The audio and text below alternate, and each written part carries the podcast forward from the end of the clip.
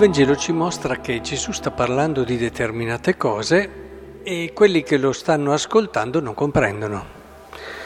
E ehm, lui già un po' sottolinea questa distanza, e però i giudei, ma forse vuole uccidersi dal momento che dice dove vado io voi non potete venire. E, ehm, e poi continua, voi siete di qua giù, io sono di lassù, voi siete di questo mondo, io non sono di questo mondo. Vedete, in questa distanza c'è in mezzo il cammino spirituale.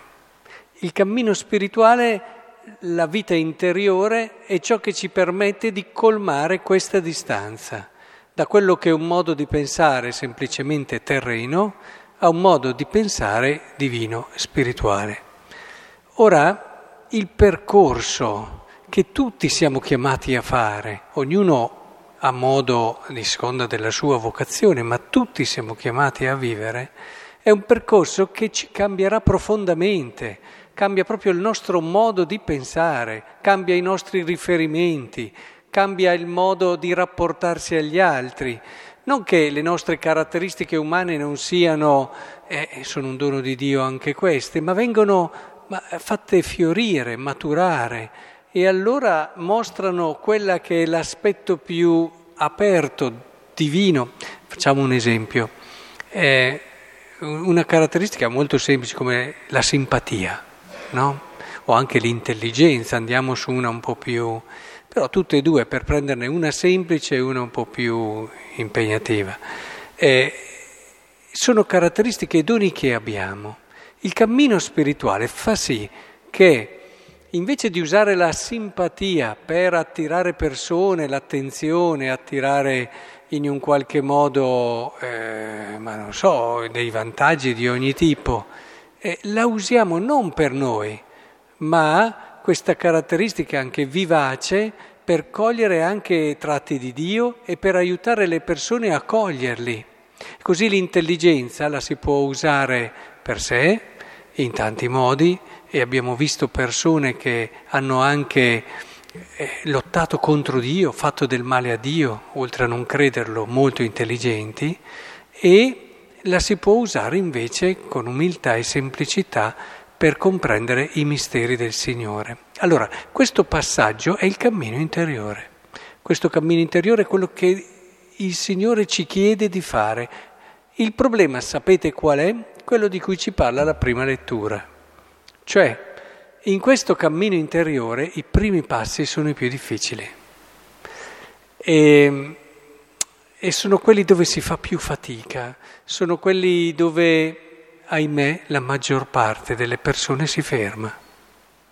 E, e, dopo il discorso diventa, ma insomma noi siamo persone che dobbiamo attendere alle cose di tutti i giorni, dobbiamo essere concreti, dobbiamo essere pratici, eh, insomma dopo si trovano tutte le giustificazioni di questo mondo, ma sta di fatto che abbiamo perso un'opportunità, l'opportunità delle opportunità, cioè capire fino in fondo il senso del perché siamo al mondo che è quello di incontrare Dio, di vederlo, di poter stare con Lui e di seguirlo.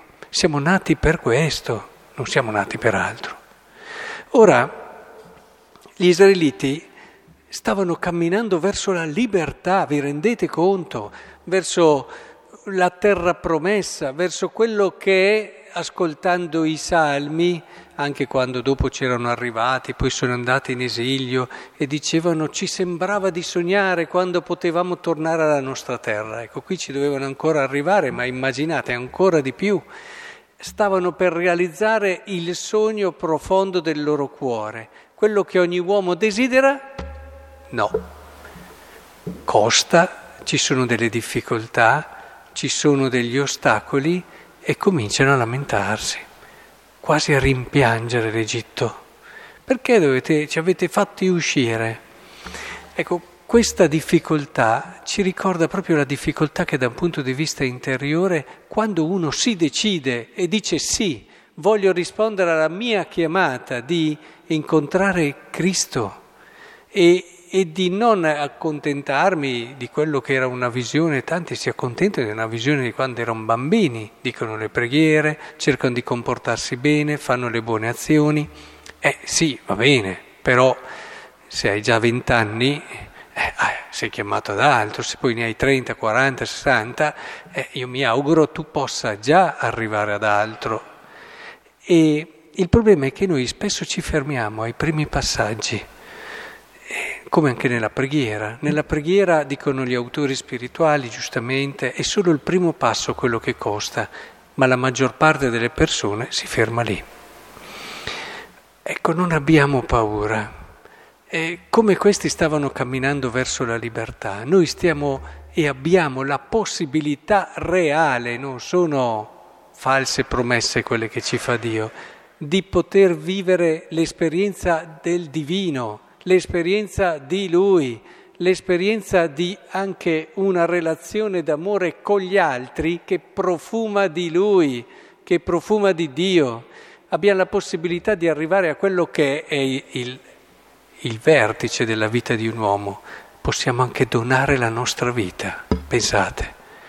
Quello che tanti uomini fuggono e hanno paura di vivere, attraverso un cammino di fede tu lo puoi ritenere il più grande dono della tua vita, il poterla dare e donare e non solo in modo cruento come hanno fatto i martiri, ma anche in un modo quotidiano, vissuto con fedeltà e, e fatto di tante piccole, eh, piccoli doni, ma che però nell'insieme fanno la consistenza di una vita donata.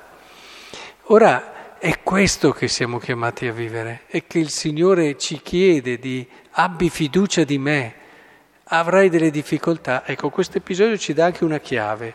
Avete visto come lo risolve il problema, no? Dei serpenti che arrivano e, e anche perché poi se cominci a lamentarti, dopo tutte le cose diventano estremamente più pesanti.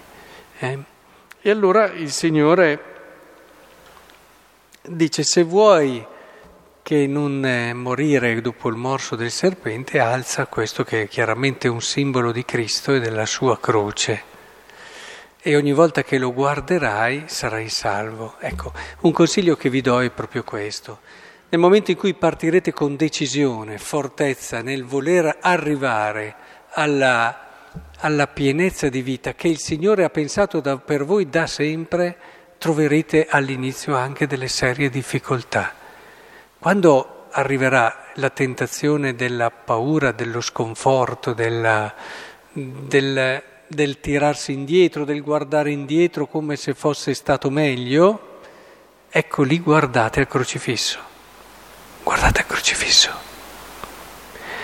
Quando si guarda al crocifisso, tante cose che ci bloccano, che ci fermano, che ci si sciolgono. È una sapienza quella del crocifisso straordinaria e che il Signore ci aiuti davvero a farne tesoro, perché allora sì, faremo della nostra vita quello che il Signore davvero ha sognato e desiderato da sempre.